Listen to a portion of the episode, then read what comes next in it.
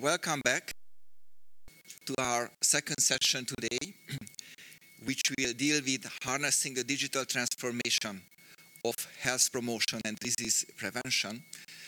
Now, already in the previous ses- uh, uh, uh session, we had a couple of interesting discussions about about uh, the digital transformation. I mean, Mr. Seika, for example, emphasized that it's more the transformation that is important and less so the digital aspect is certainly also important, but what is more important is, is certainly the, uh, the transformation uh, aspect.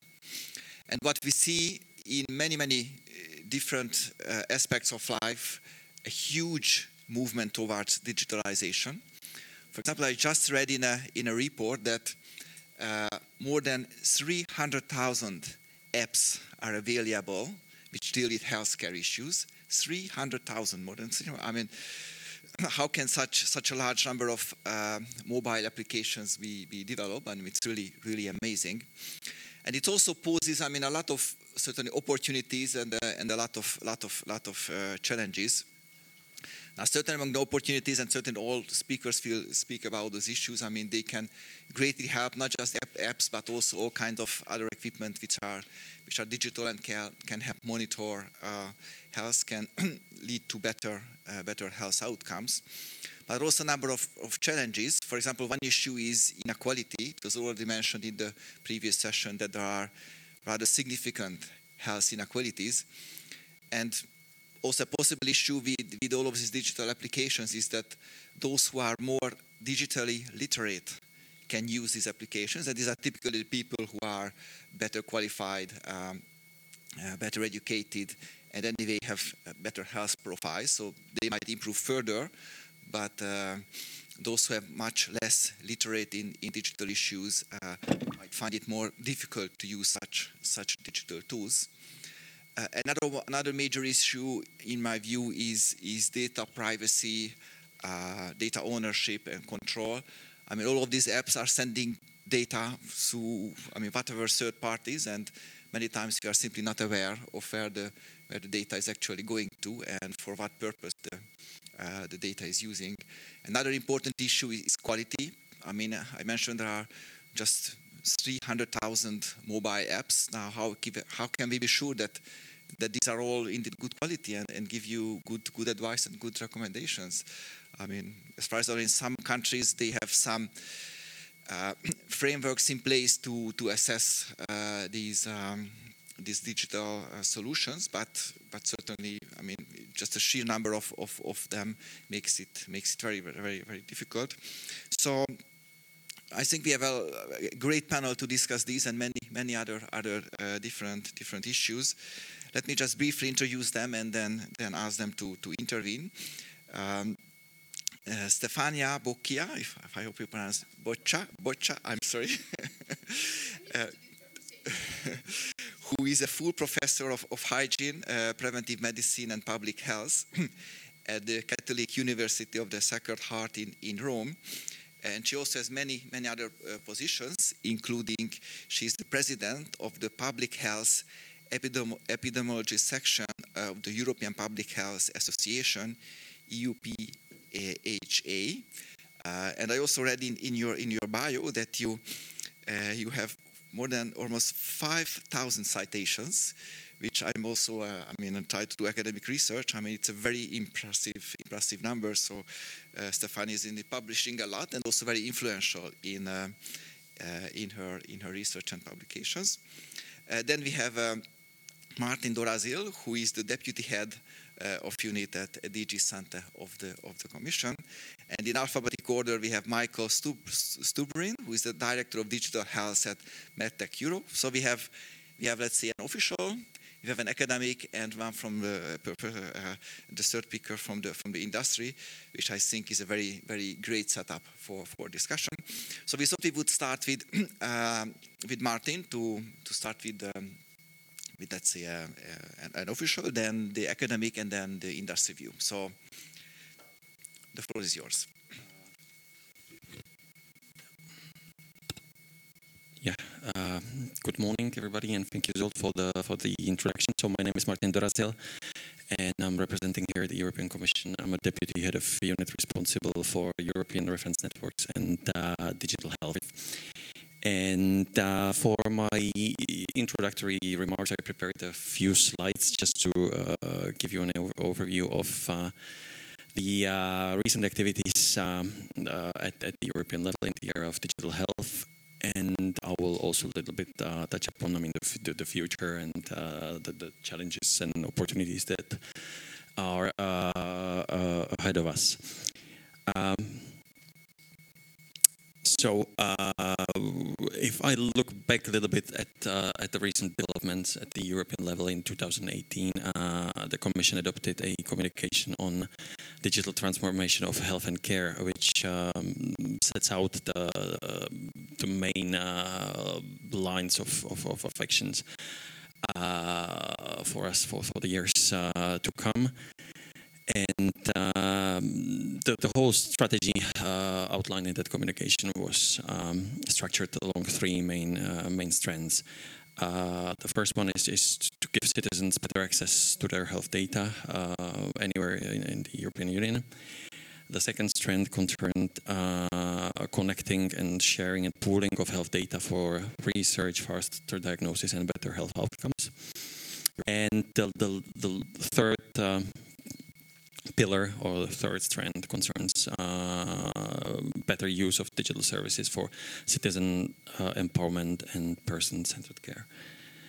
Uh, with regard to the to the first area of work, um, the, the, the, the, communication uh, set out a, a number of, of, of, initiatives and, and, and, and, plans, and we are already making making progress on on many of them. So, um, uh, for example, we set up uh, a, a, platform for uh, electronic exchanges of uh, uh, electronic patient summaries and uh, e-prescriptions in cross-border settings. So, um, for patients who um, are receiving healthcare in another member state, this allows uh, healthcare professionals to have access to their uh, patient uh, summary. So at this stage, it's a not full uh, electronic health record, but it's uh, it's a it's a first step. So they they they uh, get access to their patient summary, and also the system allows for. Um, dispensing of, of medicinal products on the basis of electronic prescription in another member state. Uh, and there is a, supporting uh, infrastructure already uh, in place. Uh, member states are governing the, the, system via the so-called uh, e-health uh, network, which is a, a voluntary network of of the of the member states. discussing and taking measures on on, on e-health. we are also um, uh, working on increased interoperability um, of electronic health uh, records. So uh, last year in 2019, the Commission adopted a recommendation on uh, electronic health record exchange format. Um, we also last year adopted uh, a new uh, Commission implementing decision on e-health network, which is the, the voluntary structure that I just described, uh, that improves uh, the, the, the, governance of the network and also addresses certain important uh, data uh, protection issues related um, to the cross-border exchanges of patients' data. And we are also providing support to the, to the member states collaboration because uh, member states are primarily responsible for organization and financing of healthcare. So, for example, we are uh, funding a joint action of the, of the member states um, in the area of e-health. Uh, uh, this slide just just very um, briefly provides the, the, the, fundamentals of the uh, e-health digital service infrastructure, which is the infrastructure for exchanges of patient summaries and e-prescriptions at this point in time. But uh, in, in the future, uh, the intention is to extend it to, to further use cases, such as exchanges of um, uh, laboratory results, uh, medical images, and hospital discharge reports. Uh, I mean, on this this slide, uh, um, uh, in a kind of a graphic form, um, I try to explain how the whole system works. Basically, it's it's based on on the national contact points uh, that are connected via this uh, electronic, uh, sorry, the e-health digital service infrastructure for, for exchanges of patient data. With regard to the second strand of, of, of work, um, uh, it is it is crucial that uh, we enable better uh, pooling of, of data uh, uh, not only for the, the, the, provision of healthcare, but also for, for the purposes of health research, for prevention, improving personalized healthcare. So, so, I'd like to mention in this context two um, specific examples.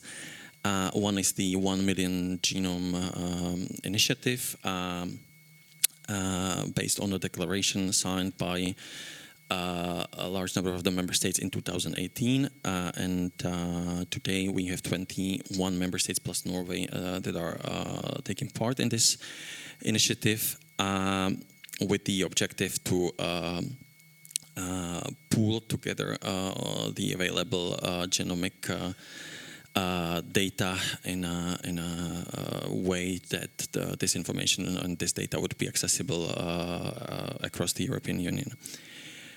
Uh, the other uh, specific example I would like to mention are the uh, European reference networks for patients with um, rare diseases or uh, complex uh, low prevalence diseases, where um, we are bringing together um, experts and expert centers um, dealing with those specific diseases. And this is a, a very nice example where uh, the European cooperation can uh, bring significant uh, added value directly to patients.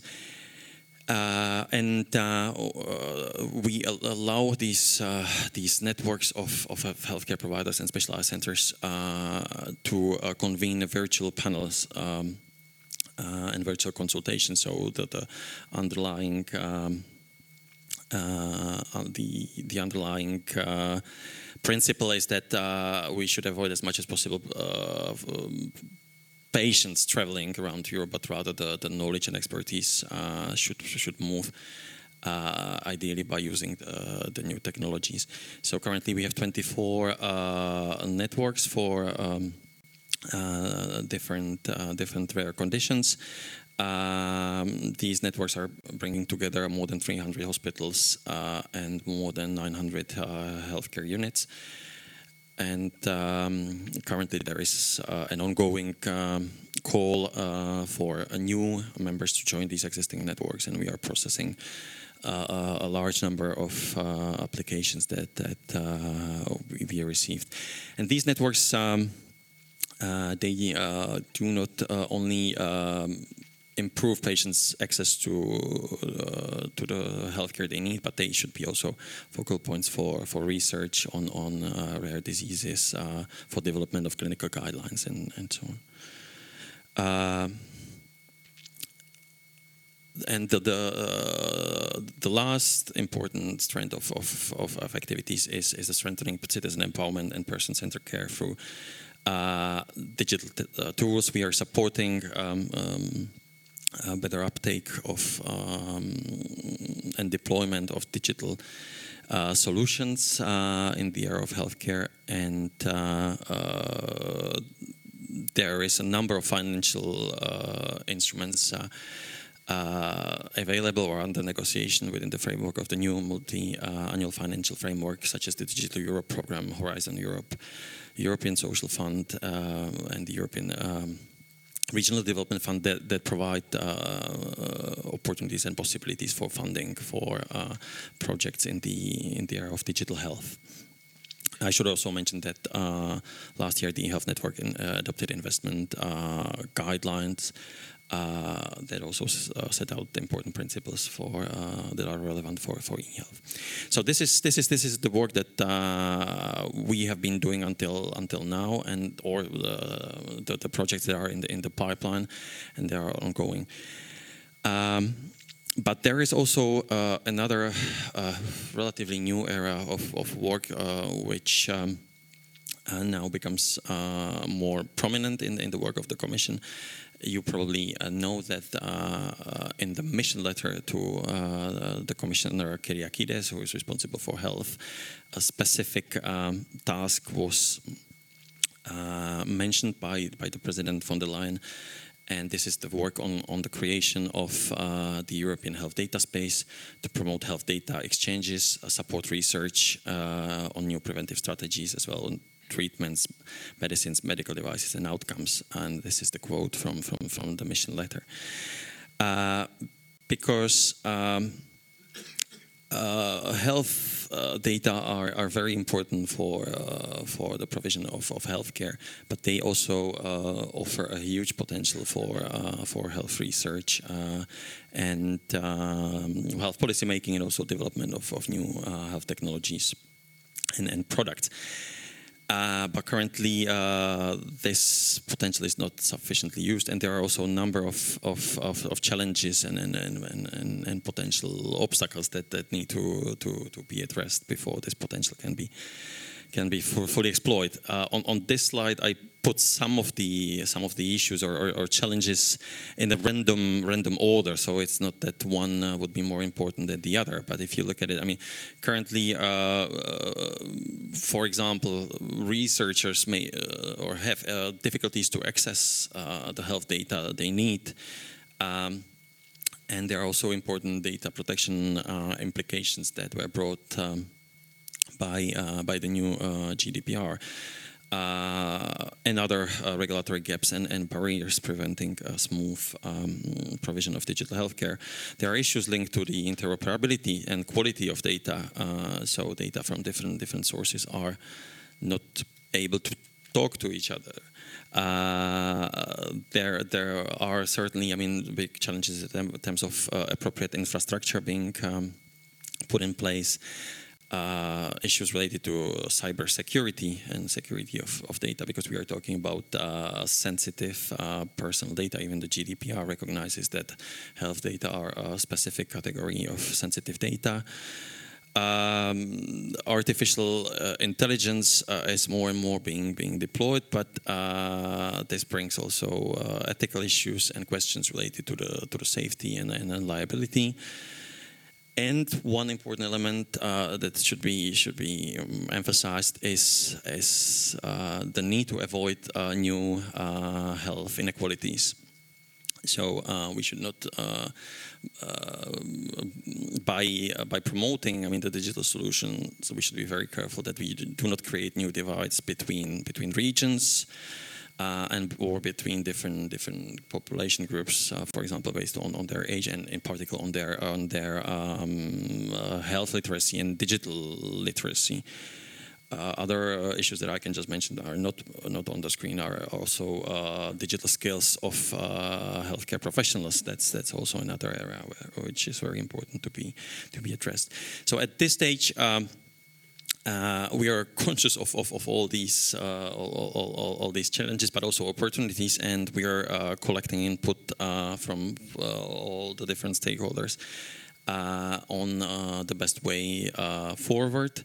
We are also conducting different different studies and expert uh, workshops and events uh, trying to map the landscape in the member states and, and, and, collecting the information of what already exists so that we um, in the future can uh, can work further on these issues and in particular uh, so far in the discussions, I mean, what we identified is, is, is the need to, to work uh, on on the appropriate um, governance uh, structure for for the uh, access to the uh, health data, especially for the secondary use.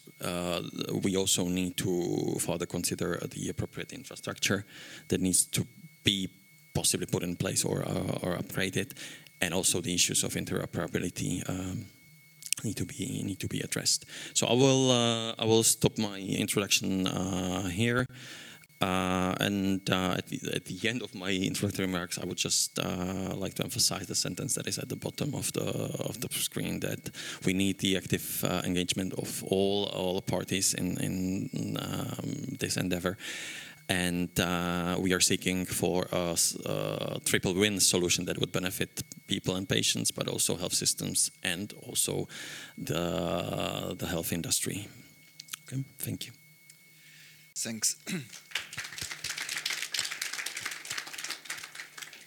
Thank you. Thank you very much, Martin, for this uh, very nice overview of the various uh, uh, different aspects of the of the Commission promotion for, for digital health. Let me just have one quick follow-up question, namely on uh, on how do you see the progress that governments, member state governments are, are making. For example, you mentioned the, the setup of these e-health national contact points to which national service providers a lot of data would be going, then all of these national networks would be connected via European networks and that would provide a lot of data and, and, and, and uh, allow um, to I mean, better diagnosis and, and, research. So how do we see the progress of, of, of different member states with that and uh, why some countries are doing better than others?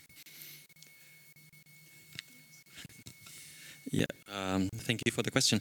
Uh, the short answer is it's it's it's quite diverse. Uh, so so this situation differs member state by by member state. Uh, there are member states that are kind of leading the the, the way, and uh, they are more advanced than, than than the others. That's that's that's for sure. As I mentioned, we uh, we bring the member states together in the e-health network. Then we have all the member states uh, represented, uh, but the the level of of readiness. Uh, for example, to join uh, the exchanges of, of patient summaries and prescriptions is, is is different in the member states, and also uh, in terms, for example, of uh, the initiatives and, and uh, actions taken at the national level for the uh, for uh, for the access to health data for for the secondary use is also also different. Uh, with regard to the e-health network and the exchanges of patient summaries and e-prescriptions, however. Um, uh, we hope that by uh, 2020 we will have at least uh, 22 member states being part of, of, of, these exchanges. So they they are in, in, in, the process of of of of, of, of joining, but the other the, uh, the other aspects are, are diverse. And as I said, currently we are um, collecting the information uh, from from the member states and uh, mapping the situation. And, and I will be definitely um, better place to, to provide more comprehensive answer, uh, possibly later this year after we've, we've finalized this, this mapping mapping exercise. Thank you. We look forward to receive that report. Now, Stefania, the floor is yours. Thank you. Uh, I prepared some slides. I don't know if they're coming. Okay. Uh, so, generally speaking, I think that we all agree that digital transformation represents one of the key drivers of innovation that really brings the potential uh, for our healthcare systems to be more effective, equitable, accessible, resilient, and comprehensive. Uh, this has been acknowledged specifically by this project also that uh, is just is just about to end is the to reach uh, transfer innovation to health systems that was also participated by the European Observatory that was uh, also publishing very recently a strategic uh, research agenda on health system research where a uh, key pillar was in fact devoted to digital um, transformation. However, when we talk about digital transformation in health, I believe that we talk uh, also about a cultural and an organizational process. Uh, and so things are much more complex because we do not talk, also about technologies and also makes more complex all the kind of evaluation that can be done uh, in this sense to understand what is a really value-based uh, intervention from the digital transformation side. Uh, so today I was asked to give an advice on the impact of digital transformation health promotion and uh, disease prevention so, uh, in doing so, I take advantage of the European Public Health uh, Association uh, conceptual framework that has been published uh, quite recently on the potential added value of digitalization for public health. Actually, for those who are not aware, EUPHA is a, a very uh, important organization, brings together uh, several institutions working in public health across Europe and involves around 20,000 public health professionals and experts across Europe. And uh, very recently, as I said, they published this conceptual framework and uh, they did envisage that uh, within the digital health technologies that were likely to have a broad impact on risk prediction, prevention, and health promotion are mobile health technologies and genomics. I have to say that this uh, is something that should not surprise at least those who are already engaged, uh, as me, in uh, public health genomics, because uh, as you can read from the other uh, uh, picture on the, on the, on the right side, this is a, it cannot be read unfortunately, but this is a, um, a picture taken from a report of the Public Health Genomic Foundation, which is a think tank based in Cambridge, where they um, represented um, in this picture how strong is the connection between the red side, digital, um, I mean, technologies, mobile health technologies, but also the genomics one reported in purple, but also the other technologies, robotic, artificial intelligence, and the Internet of Things stuff reported in the, in the, in the, in the, in the mm, orange color. All these things are so strongly interconnected because they, in principle, bring the potential to make a very precise intervention, not only for the curative setting, but also for the preventive side. So if we can focus at least for the first uh, part, uh, mobile health intervention. So I try to be brief, but I cannot avoid to tell you that the expert panel on effective ways of investing in health just released this report uh, for the Commission. Uh, they were asked inter alia to also assess the impact of digital transformation of health services, and they included in their large report uh, this umbrella review, which is a very large review of reviews, and among these reviews, those that were reporting uh, on a positive actual impact uh, of mobile technologies in health prevention were um, addressing smoking abstinence rate using a, I mean, a, a mobile uh, phone uh, cessation program. And this is definitely in line with the companion report that reports the same positive trends of uh, positive impact in, uh, in behavior uh, control with such kind of mobile health uh, technology. So I have to say that uh, beyond that point, uh, however, evidence for efficacy in health promotion are quite limited. So at least the expert panel pushed to gather more high quality evidences, also uh, long term studies, uh, also from coming from low income countries that are overall very low underrepresented. So, these again issues of inequalities. When it comes to the efficiency of such uh, mobile health interventions, the uh, expert panel reported this uh, uh primary review that included some studies that overall are few, but uh, the trend is again positive, which means that uh, the few studies performed so far report quite positive cost-effective uh, value and also some cost-saving uh, evidence in some situations. So again, I have to say that I feel quite positive in this uh, um, position, but we have to expect more more evidence accumulating to give, I mean, a, a strong a strong voice and advocacy in this sense. Uh, when we move to genomic technologies, I have to say that uh, I am the first one to acknowledge that there was a lot of overhype among genomics uh, and the impact, uh, at least in the field of prevention, that has been only partly fulfilled so far.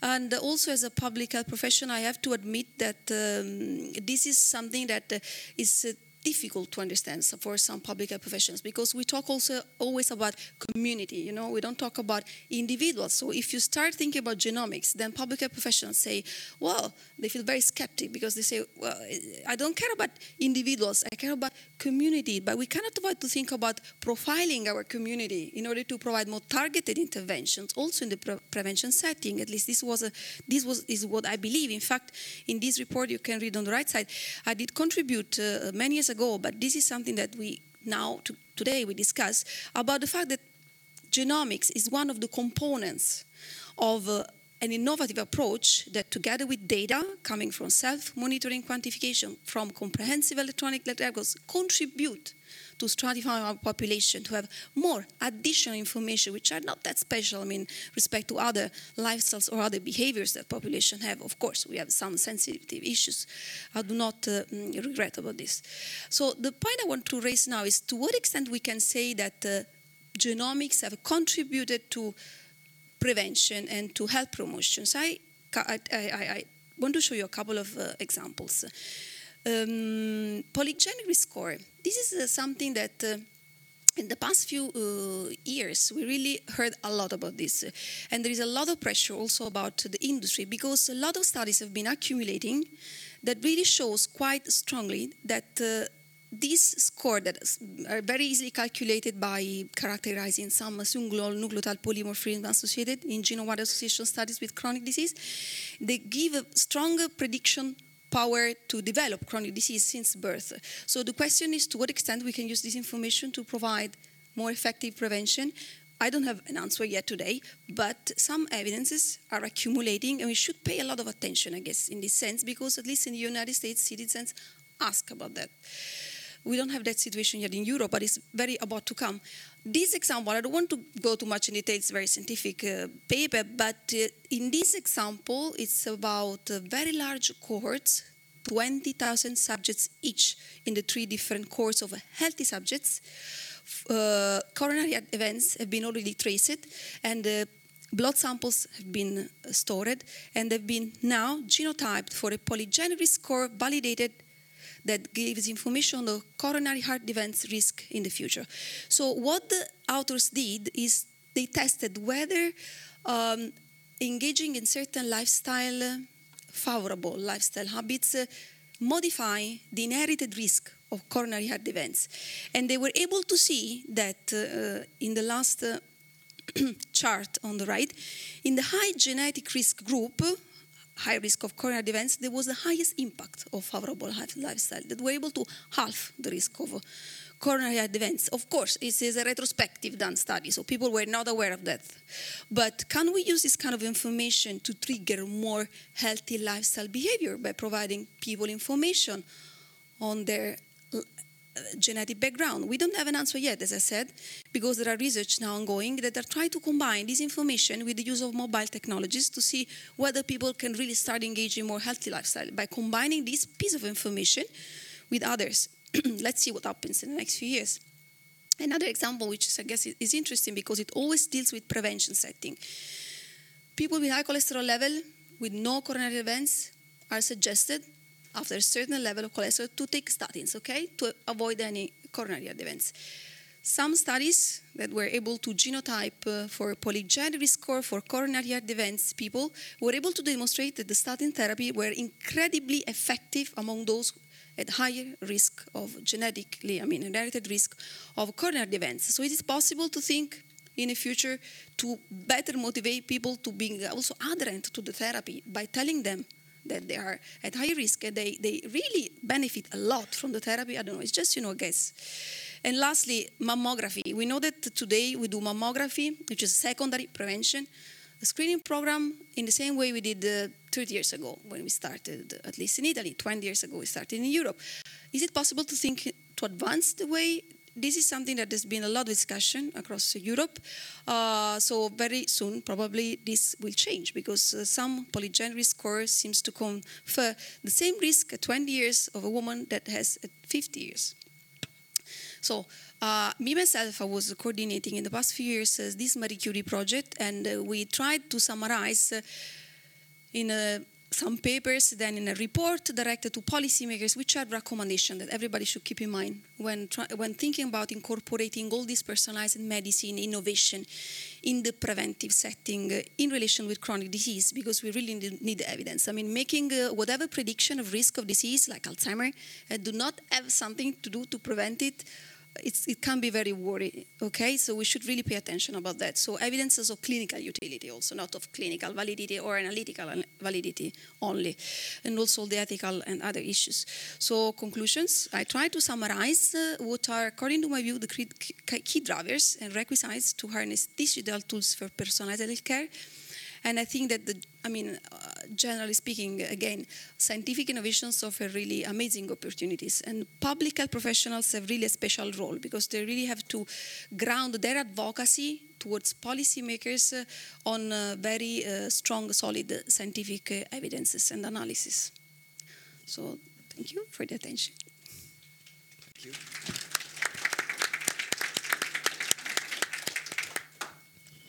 Thank you. Thank you.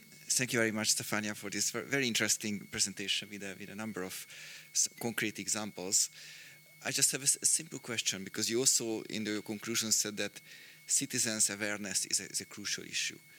I mean, if all this research that you do and, and many other people do and, and in your network find indeed that you can identify certain groups or even certain peoples who have, let's say, a higher risk of a certain disease, but how can this, how can you convince those people to go go to a test, go to an examination, to, to check whether indeed that risk is, is likely to materialize? Yeah, that's a difficult question, and I have no final answer on that. First of all, there are huge inequality in access to this kind of test, okay, because they have some cost. Uh, so there are a lot of reimbursement issues behind. So let's assume that poor people can access. If they can access, uh, then we don't know whether this can trigger changes in behaviors because especially i mean because i mean regardless of the inequalities but generally speaking people at least in some european countries have a very low poor health literacy in italy it's one of the lowest in europe. So i'm struggling myself to understand to what extent this citizen can understand what i say because even physicians sometimes do not understand. So when it comes to citizens they do not understand what is meaning sometimes of danger given by alcohol how they can understand the the, the genetic. So it's very difficult. And some trials, randomized trials, uh, attempt to understand if people uh, across all the socioeconomic status change behaviors after they give this information. They do it in the first month, they lose it in long term. These are the very first results. But I hope that maybe digital health can help. There are a couple of projects, European ongoing, try to combine these informations.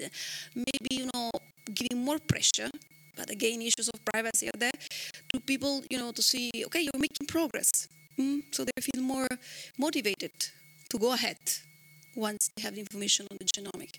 But there is not the magic, you know, solutions also because people have to be convinced themselves that they are co-producer of their health. It's not like they are passive. But this is again something that maybe rich people understand. This is what the reports say. People, poor people have a lot of troubles on that. So we should really be able to, uh, to, to reach everybody. Many thanks. Now let's see what the industry would say about that. industry representative. The floor is yours. It's my turn. Okay, let's see whether. Okay, very good, very good. Um, uh, uh, before before I start, um, all of my slides, at least, I think, will be hopefully made available to you. So if you're, and I hope there's a plan to actually share these slides with everybody. Um, so don't don't worry about taking pictures. And if you give me a business cards afterwards, I'll mail you my slides. So MedTech Europe is the trade association in Europe for the medical technology industry. Um, uh, we're including diagnostics, medical devices, digital health. We have about um, 130 multinational corporations as members and have also national associations. So we very often uh, claim to represent the medtech industry as a whole. Um,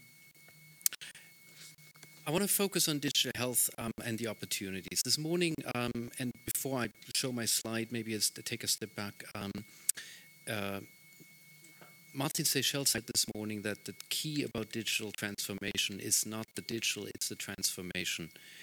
And the, um, the real new thing that digital offers is that it makes information fungible. What does that mean? It means that um, Martin also cited the poor healthcare professionals who now are reduced to the role of data entry uh, specialists. Um, but what the real key is is that it makes information fungible. So at the, at the uh, and it makes it reproducible. It makes it shareable. So the information that these people uh, type into their records can be shared. It loses. It it it it unties the healthcare from the hospital or the doctor's office. Everybody can access this information in theory the patient can access this information. A patient can get empowered. They now no longer have to go to the doctor, to the hospital to get this piece, to get information about their healthcare. They can access it theory, in theory um, on their smartphone everywhere else. You can remotely monitor. You can empower patients to monitor themselves. You can do something like the mHealth, the smoking cessation program on, on mHealth because you, you give people information at their fingertips. And that, of course, creates uh, a, a, powerful um, driver for change because suddenly patients are empowered. They, they, they can go, they can Google health information. Um, and it, of course, creates fissures in terms of the culture of healthcare, which used to be that the healthcare, that the doctor knows everything and you know nothing. Um, and that creates um, that creates powerful pressures, but it also creates enormous opportunities, um, which I'm going to go through really quickly. Um, partly, um, and um, and I think the um, state of the healthcare report also cites the, the potential of wearables. We now have these wearables. I have a Fitbit. Uh, we can even do ingestibles and, and portable devices. They can send data to um, the healthcare professionals. They can send data to um, to your loved ones. A, a, person, a young person, teenager with diabetes, can actually have their parents can can en- en- enlist their parents in terms of monitoring their health. Um, we all will at some point have to take care of our parents. We all may become the uh, grandparents who need to be monitored remotely. Now we no longer have to take these people into, into, into supervised care. They can stay remotely, they can stay independent longer at their houses, at their home, and be rem- uh, monitored remotely, provided that we get this data to be shared in an interoperable format. And I talk about this in a minute. Um, the other, um, the other piece, um, and I started touching on this already, the remote, uh, the remote aspect of this is you now no longer have to go to the doctor. A person, again, maybe citing the person with diabetes, he used to have to go to, doc, to the doctor like every quarter or so or more often to share their data, to, to, have their, their sugar levels controlled. Um, he now can just, um, he or she can now just send in their data, and maybe at some point this all can be taken care of an algorithm that relieves a lot of endocrinologists and, and, and diabetes specialists of their of their of the burden of the of the of the of the pressure on their on their time, and they can really focus on those problem cases where their their intervention is most needed. Um, telehealth, maybe one one other piece. We can now deliver healthcare remotely. Um, and that creates um, uh, particularly incentives for rural regions that, that, that, have, an, have an issue with, with healthcare access. We have, uh, and I think you cited some of this, uh, particularly with your reference to genomics, we have the power to now analyze all of this data um, and actually have, um, have medical devices powered by, by artificial intelligence to, um, in some cases, even uh, assist and in some future maybe even replace a doctor um, uh, that needs not no, no longer to be taken care of because this can be taken care of by an algorithm. Um, and finally, data sharing creates incentives for the healthcare systems to automate, to have more intelligence. It creates, um, you know, it, I sometimes liken it to the power of supply chain management. You now have, have more overview of where the patient is at a given time. You can, um, you can um, relieve um, uh, pressures on your hospitals. You can, you can get patients through your healthcare, um, your, through your hospital a whole lot faster. Um, so in some digital has the power to the potential to make healthcare better, safer, and more efficient. And it, of course, also leads to, and that's something that we do not always capture in our many reports, it also improves the quality of life because we very often are focusing only on the on the on the healthcare outcomes but being able to stay longer at home being remotely monitored that is a tangible benefit in, in improves the welfare of, of, of european citizens um, for that, however, infrastructure and investment are needed. I did take a very close look at the companion report, and I think it's very good, but I find that the notion of digitalization isn't really captured uh, in it. I think that it makes references to wearables, to apps. Um, but um, what we really need to create uh, is, is an infrastructure that allows for this kind of data sharing. Um, and I and I wanted to um, uh, uh, make a pitch here for a piece of work that a, um, a German think tank did about a year ago, um, the Bertelsmann Foundation, on behalf of um, uh, uh, yeah, the Bertelsmann Foundation commissioned and, and some very good uh, consultants did to analyze the digital health um, systems in in in, uh, in, in detail. So they looked at at 16 different countries. I picked out some of them um, because they also looked at Canada and Israel, and I wanted to give you an idea of what kind of infrastructure is actually needed.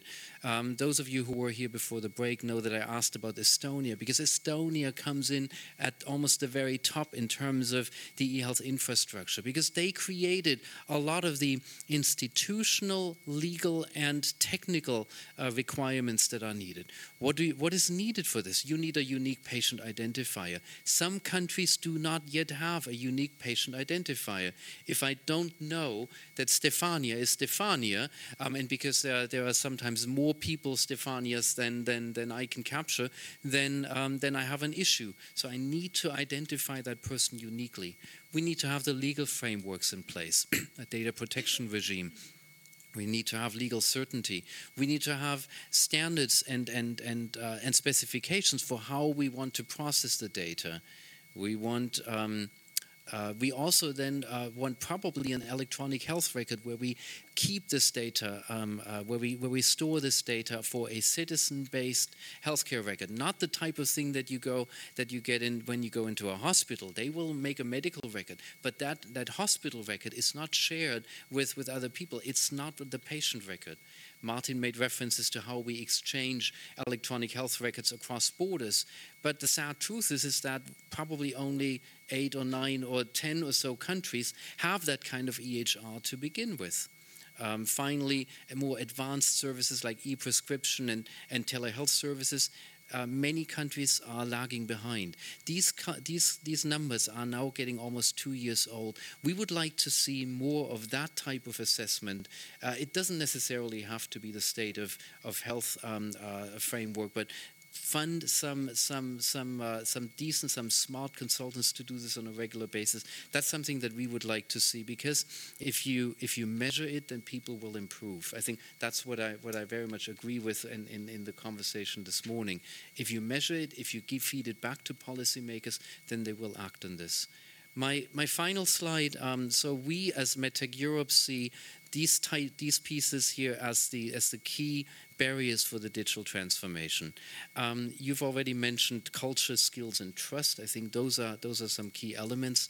Um, we also want to, um, and this is you know we're an industry, so we always want to have a balanced regulatory environment. Let me just maybe step back here and say the medtech industry is a very regulated environment, and we like that. So we're not the type of people, you know, American Republicans or so, who don't want government to do anything. We like regulation. It needs to be stable. It should be consistent. Um, and uh, what we see, for example, in privacy, we like the GDPR. We comply with the GDPR. We would love to see a whole lot more consistency across borders, uh, across Europe, because if you have, if you are a small startup and if you want, if you want to sell your app in, in, in 27 different countries, it would make it, uh, it, you don't want to comply with 27 different GDPR regimes. That's the key point. For us, the most important pieces, of course, and those are pieces that are that are acted that are voiced very rarely by other actors. That's why we're making this so uh, consistently. Is interoperability. We need uh, more interoperability. Everybody decries the lack of interoperability, but we see the key to do ask here um, is, is, is for the Commission and for the, for the member states. Yes, we have the electronic health record exchange format that Martin mentioned last year. I think we need more of that and we need more teeth put into this. If you want an, a European health data space, you better get going also mandating and regulating and telling people what kind of data formats you want to have the information captured before you start um, you know making them conform in a European health data space that needs that is a key priority but, uh, but, but maybe perhaps because it's money, it's the most important piece. We need more, more consistency on financing reimbursement. Martin said it this morning. Um, uh, the, we need more better um, cooperation to define the criteria how we reimburse uh, uh, um, digital health um, uh, digital health applications, digital health technologies. We recognize that we have 27 member states and that healthcare and healthcare financing is a national responsibility, but being able to see more, uh, more consistency in terms of evaluating, evaluation and, and assessing health, um, these digital health technologies would be something that we would love to see more of. Um, and with that, um, thank you, and I hope this was useful. Excellent, thank you very much. I, I will open the floor immediately, but I can't resist Uh, asking you a question and and then Martin to respond. Because if I understood you well, you said many nice words about the companion report, but you also said a major critic, and it's always good if, if there is some disagreements between, between panelists. Namely, you said that the notion of digitalization doesn't really captured by the report.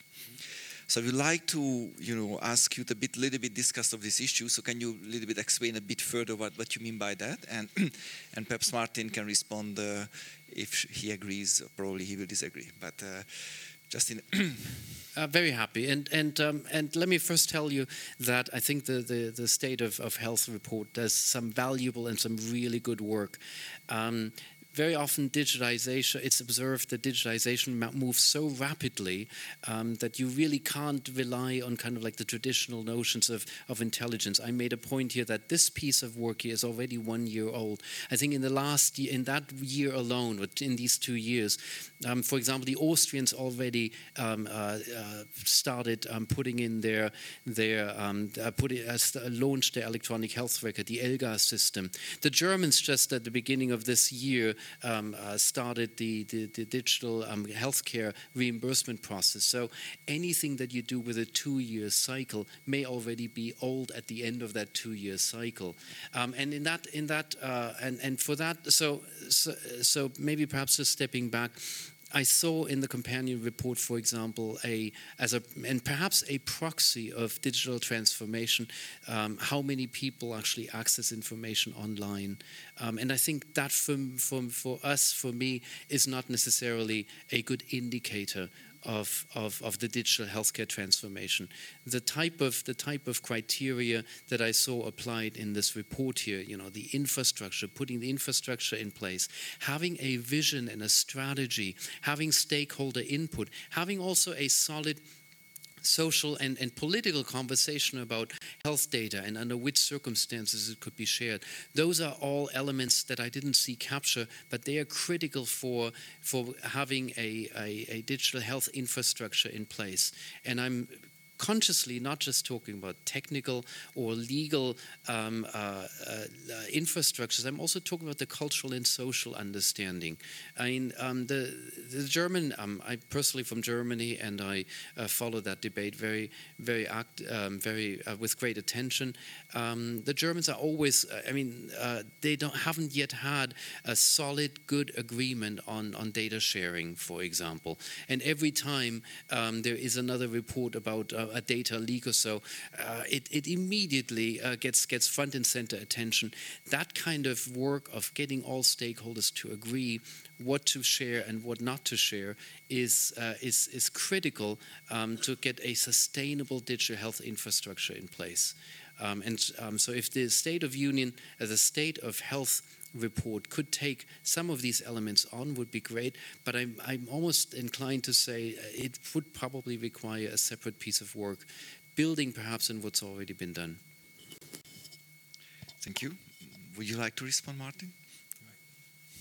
I can respond, but uh, we are not necessarily in, in disagreement. I think uh, because uh, this is a very dynamic uh, dynamic field, and uh, as Michael said, I mean uh, the information of today will be will be outdated very very soon. So I I agree that a certain kind of benchmarking. Um, among the member states may provide the, the, the the, impetus for, for, for them to speed up uh, speed up the work. I mean, for the companion report, there, there was a dedicated chapter on, on, on, digital health. Whether more could have been included or not, I mean, that's that's uh, for for debate.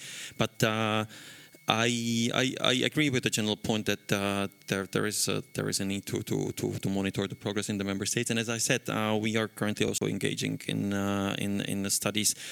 Uh, at this stage, uh, focusing primarily on, on, on, on the regulatory or legal frameworks that are in place in, in, in the member states. We are mapping basically the, um, uh, the, the, the, landscape in, in the member states. Uh, but we'll be also touching uh, upon the issues of, of, of, the necessary infrastructure that exists in the member states or that would be uh, that would be needed. What are the plans of the member states? What are their health data strategies, if if if, if, if you wish? So uh, uh, this this information will be coming up, and we will be once this is this is available, we'll be happy to share it with with everybody. Maybe just one more point. Um, so, um, and part of this is also the information is there somewhere, but it may uh, it may just need to be put out there. Um, for those of you who know me, I'm on I'm uh, I'm on active on Twitter, and uh, and just last night I saw that the Joint Action for the eHealth Network is right now meeting. I think it's in the Netherlands. No, it's in Portugal, um, and they're discussing right now the various strategies for the secondary use of health data.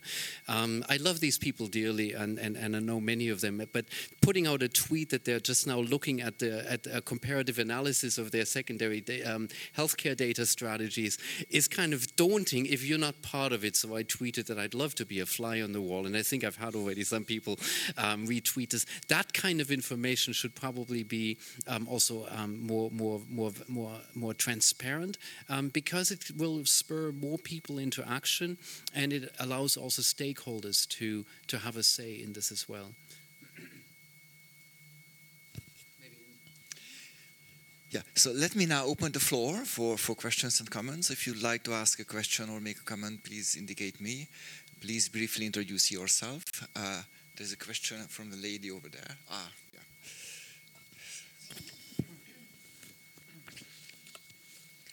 Thank you for your presentations. Um, my question is about unlocking the potential of um, telemedicine. And I, I don't know if I'm correct in thinking that telemedicine would be, for example, online consultations with doctors. That would include, um, would telemedicine include that?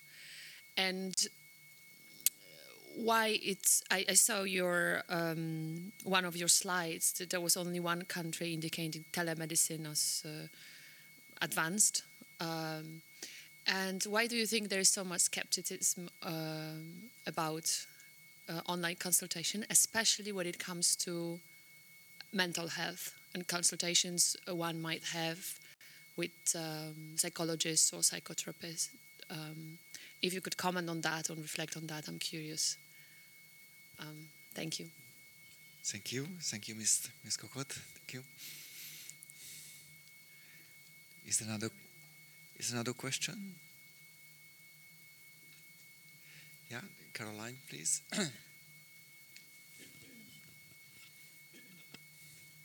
Thanks a lot. Uh, as the session also about digitization of health promotion, um, I find a bit in the whole of the discussions and the narratives that as if apps and so on will Im improve health, if this is the deep magic bullet that will do the trick of preventing diseases. And uh, it can be a very big motivational factor to change behavior if you know, you know, what may happen or if you have all this data.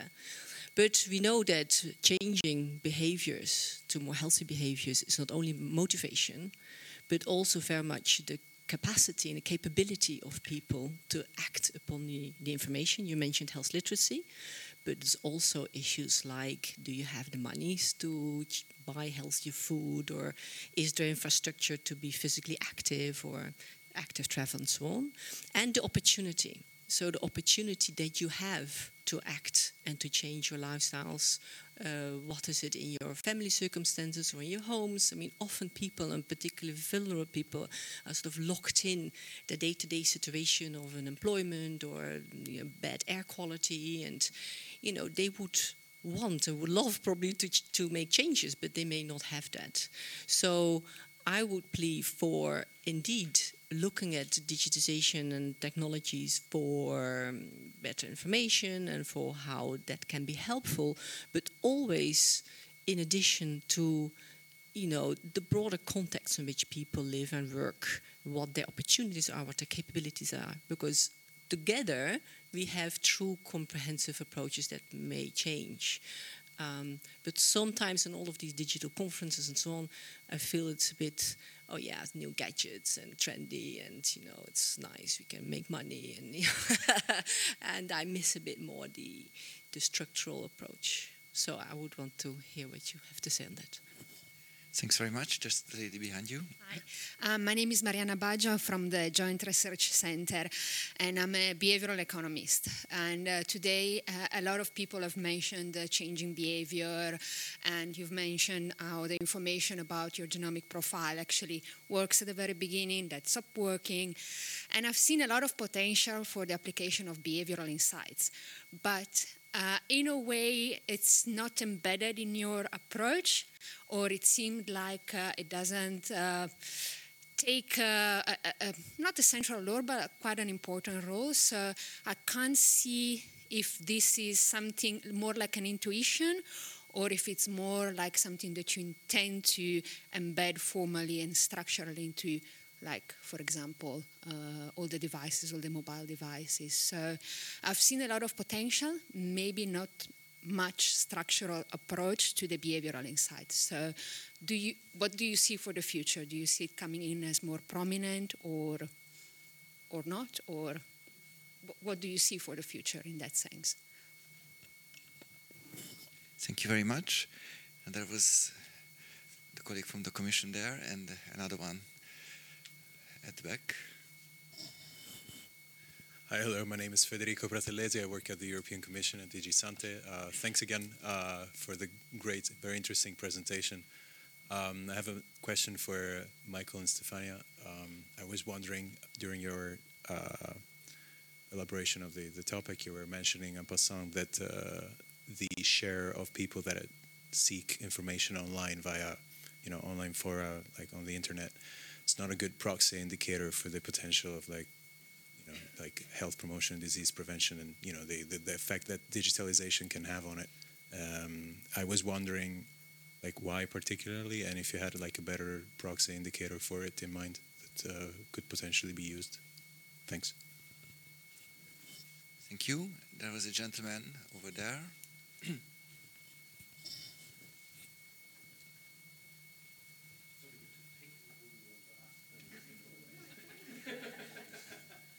Um, Bertolt Schilling, Consilius Europe, and I also ask, of course, as a European citizen. Um, thanks for the presentation, it was really interesting. And I was also wondering about all the new and exciting changes, how that would impact the um, health professionals, because their role would need to change if uh, a lot of data will be measured on the patient by wearables, by ingestibles how would their role in the future change? And also, second part, the human aspect in treating diseases to have like a personal one-on-one contact. Is there a risk that this could get lost by not having direct intervention and basically just interacting with apps and other digital means and not um, seeing the practitioners in person. Thank you. Thank you. Thank you very much. Um, I think I'll give the floor back to the to the to our kind speakers, which received many many different questions on uh, telemedicine, on whether it's a magic bullet or digitalization would need to be looked into the into the broader context of capacities, capabilities, and opportunities, and behavioral insights. Um, uh, there was a particular question to, to Michael on on why doesn't the number of people looking for online is not a good indicator on what else to see. And the last question was also, I think, uh, very well made on what impact it would have digitalization on health professionals. Uh, and what if just the data is get lost and there is no no follow up? So there are many insightful, interesting questions. Uh, feel free to pick whatever you want, but I would appreciate if all questions would be answered by at least one of you. So, um, who would like to start? Yes, maybe the ladies first, if you. If you Michael, please. The ladies first, if you can suggest. Well, thank you. okay, so um, I try to address the two issues that have been raised. Um, from Caroline and the other colleagues from the Joint Research Center. So um, I think there are windows of opportunity to act in a way that people can change their behaviors uh, being convinced from uh, the omics, I mean, the background plus the use of mobile health technologies. But uh, the point is that uh, mm, a lot of, uh, uh, as I said before, physicians do not have an understanding. There is a, a very recent survey performed across European Public Health Association members, the vast majority are physicians. They have not an understanding of what is a polymorphism, a mutation. So keep in mind that genetic counseling, I mean, uh, genetic uh, as a medical specialty, there are very few doctors across Europe, okay? It's one of the, few, the specialties for which there are the lowest number of uh, physicians available. So we cannot think that uh, genet- gen- geneticists would be available to consult everybody. So this would be in charge in of primary healthcare physician of the specialties.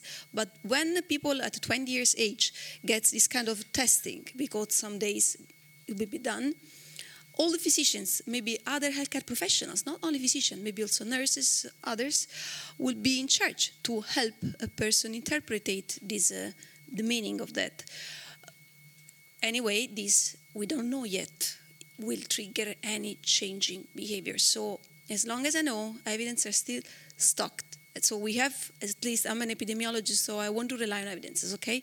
So there are a lot of studies now initiating also because of the release of data from the UK Biobank. So hopefully we have a large, powerful studies because a lot of trials have been mentioning those reporting that you stop uh, at some point, you lose the motivation, you start smoking again, are based on very few numbers. So they're very underpowered to uh, make final, you know, answer to the question.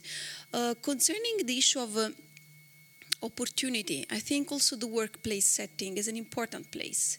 I do understand your point that there has to be the infrastructure, the place where people can engage physical activity for free. I mean, it's not only behavior, we know that. But uh, also working at workplace can be a solution to improve behaviors. But again, those who don't work because they have uh, different kind of problems are left behind also in that. So we really have to struggle thinking about uh, different possible solutions to to to bring uh, uh, to policymakers. And uh, just also another point I want to touch upon the, the issue of direct to consumer genetic testing because this is also something that is it is very relevant in the United States. So people can buy. Uh, spending some uh, hundreds or a few thousands euro, depending on the kind of test, a test online. Okay, there are a lot of companies in the United States. This is a huge market. the Friday, um, Black Friday, in, it's one of the most sold uh, stuff. So in the United States, there's a huge pressure from the industry to sell the direct-to-consumer genetic testing, and the report is something that the normal person cannot understand. As I said, not even a physician. It's a probability to develop whatever chronic disease that also is updated from the industry every year because you know data accumulate and evidence also change a bit.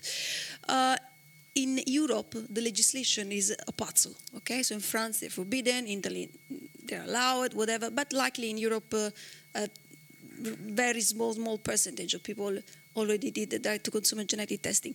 But this is something we should keep in mind because, in, at least in the United States, the Medicare, which assists elderly and disabled people, uh, doubled the expenses of genomic testing in elderly subjects for useless things. There was a, Reuter, Reuter um, news, uh, I think it was on September the last year. Uh, it was fraudulent because also the answers were not even provided to senior people. It was completely useless, and doctors took money from that. So there are some horrible situations where industry do not go in the right direction while we want to create a win-win strategy with them because there, there are a lot of good things there i believe but uh, still when you have to fight this uh, this information and uh, I mean, it's not it's not that easy then to give uh, a simple overview and answer to a, a normal citizen. Thanks very much, Michael. Please. Okay. Um, I think I'm not on purpose going to um, uh, uh, not answer some questions, so um, shout at me. I think the lady regarding telemedicine, um, as far as I'm concerned, or as maybe my industry is concerned, um, the barriers for telemedicine are rel- relatively straightforward. It's money and it's rules. Um, there are still countries uh, in in Europe uh, or maybe they're changing it, that require for reimbursement um, that a doctor sees a patient in person. So, um, and if a so that is already a barrier.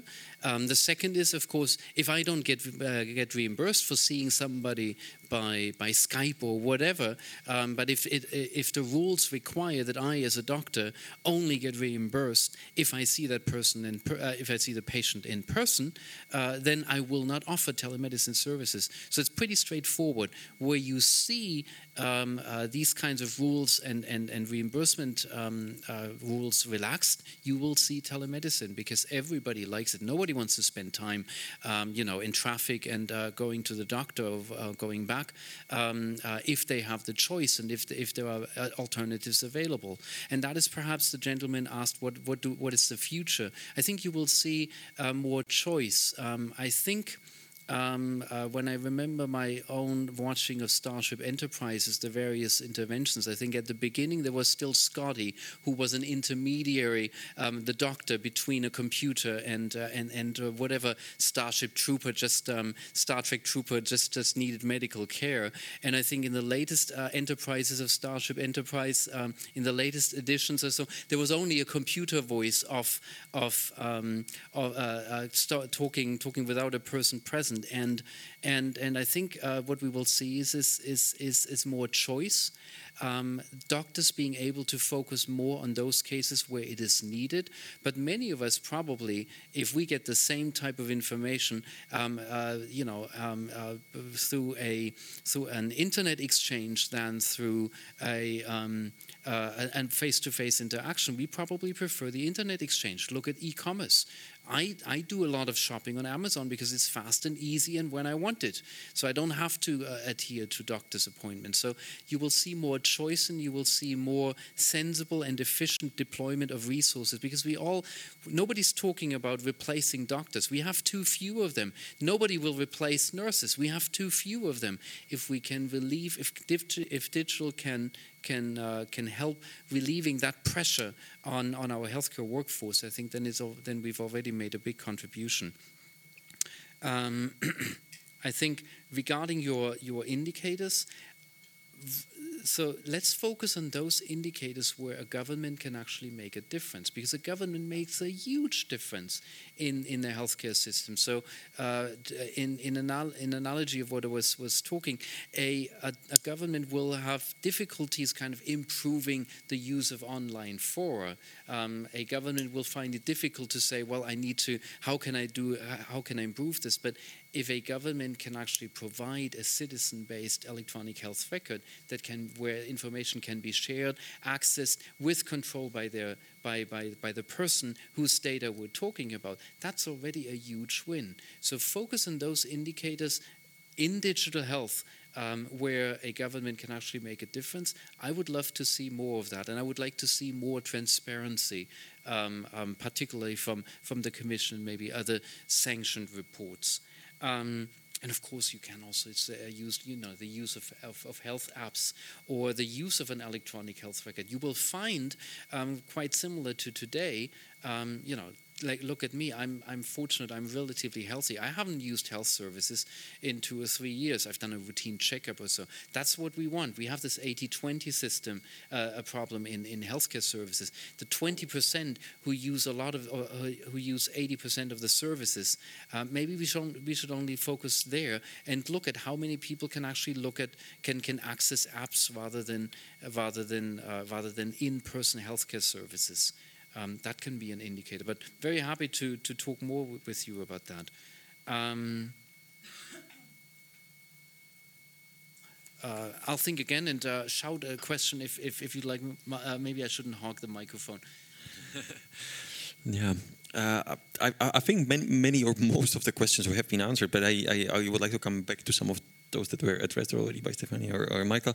I mean, on, on, on especially on, on the telemedicine question, uh, because I, I, I agree. I mean, this is this is an area where um, there is still some work to be done, especially in, in, in the member states, and to at another example where we, I mean, when we realized that uh, there there are no rules uh, or or the rules are missing uh, in the states are, for example, the European reference uh, networks and the virtual consultations that we are uh, promoting um, between. Um, uh, health centers and um, and experts who are based in different member states, and uh, we realized that there there is probably going to be in the long run a problem with with reimbursement of these services because I mean they involve several providers from different member states, and when we try to dig a little bit deeper into the issue, we realized that even within the member states, if services are provided by a, a number of, of healthcare providers.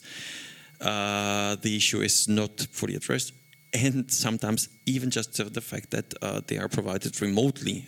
I mean, we are using for the, the ref, European reference networks are using these, these uh, virtual consultations, so using uh, the technology instead of, of, of bringing patient physically. Um, uh, in front of the whole whole panel of, of experts. I mean that these these the, the, there there are clearly gaps uh, that need to be filled uh, at the level of the, of the member states. So I think I think uh, it's a question of uh, of, of, realizing what potential. Uh, these services uh, have to offer, um, of course, to the, to, to, the patients, to the professionals, but I mean to the healthcare systems as such in terms of uh, of efficiencies and um, and then savings and, and, and so on. Uh, there was also a question on um, on the health professionals and their uh, their role uh, in in this whole process of, of digital transformation and and, and uh, the fact that they are faced with uh, new technologies. Um, obviously, I mean, I mean the way how healthcare is is, is provided and, and, and delivered to patients is, is, is, is, changing. So also also the training um, and education uh, of, of health professionals need to be to be to be adapted. I mean, so so the digital skills are are um, one of the essential preconditions for successful um, completion of, of, of, the whole digital uh, the, digital transformation. So so there will be uh, definitely a need for change. Uh, in, in, in, in the curricula for, for education of healthcare professionals, but also in the uh, lifelong uh, continuous training uh, of these professionals. So, so we are, for example, uh, in in contact and and, and, and, and I mean discussing these issues with the with the university hospitals uh, and so on. But uh, uh, in my personal opinion, I mean, is is is, is, is indeed that in the long uh, run. Um, health professionals will not be replaced by, by, by new technologies. I mean, I mean the, the, the technology. I mean, uh, we are also receiving these questions in, in the context of, of the artificial intelligence. Is artificial intelligence going to replace uh, doctors? I think the answer is is clearly artificial intelligence and, and the digital solutions will provide uh, provide important assistance and will complement uh, the services that are currently provided by uh, by the professionals. But uh, health professionals will always have a, have a role to, to but uh, the, the, the, whole way how, the, how they are how they are trained uh, and, and prepared for, for for their profession will need to change. That's that's for sure. So, thank you very very much. Uh, our time has just just passed. I wouldn't summarize our discussion, but I have to say I personally learned a lot. Uh, I found it very, very fascinating how uh, the digitalization or the whole digital transformation of healthcare is actually ongoing, and, and the different insights you you gave from different perspectives was was very interesting to me. I hope it was also very interesting to to you who participated. And let me thank not just the, the three excellent speakers, but all of you uh, for being here and, and participating in discussion. So. Again, thanks very much and hope to see you at other Bruegel events.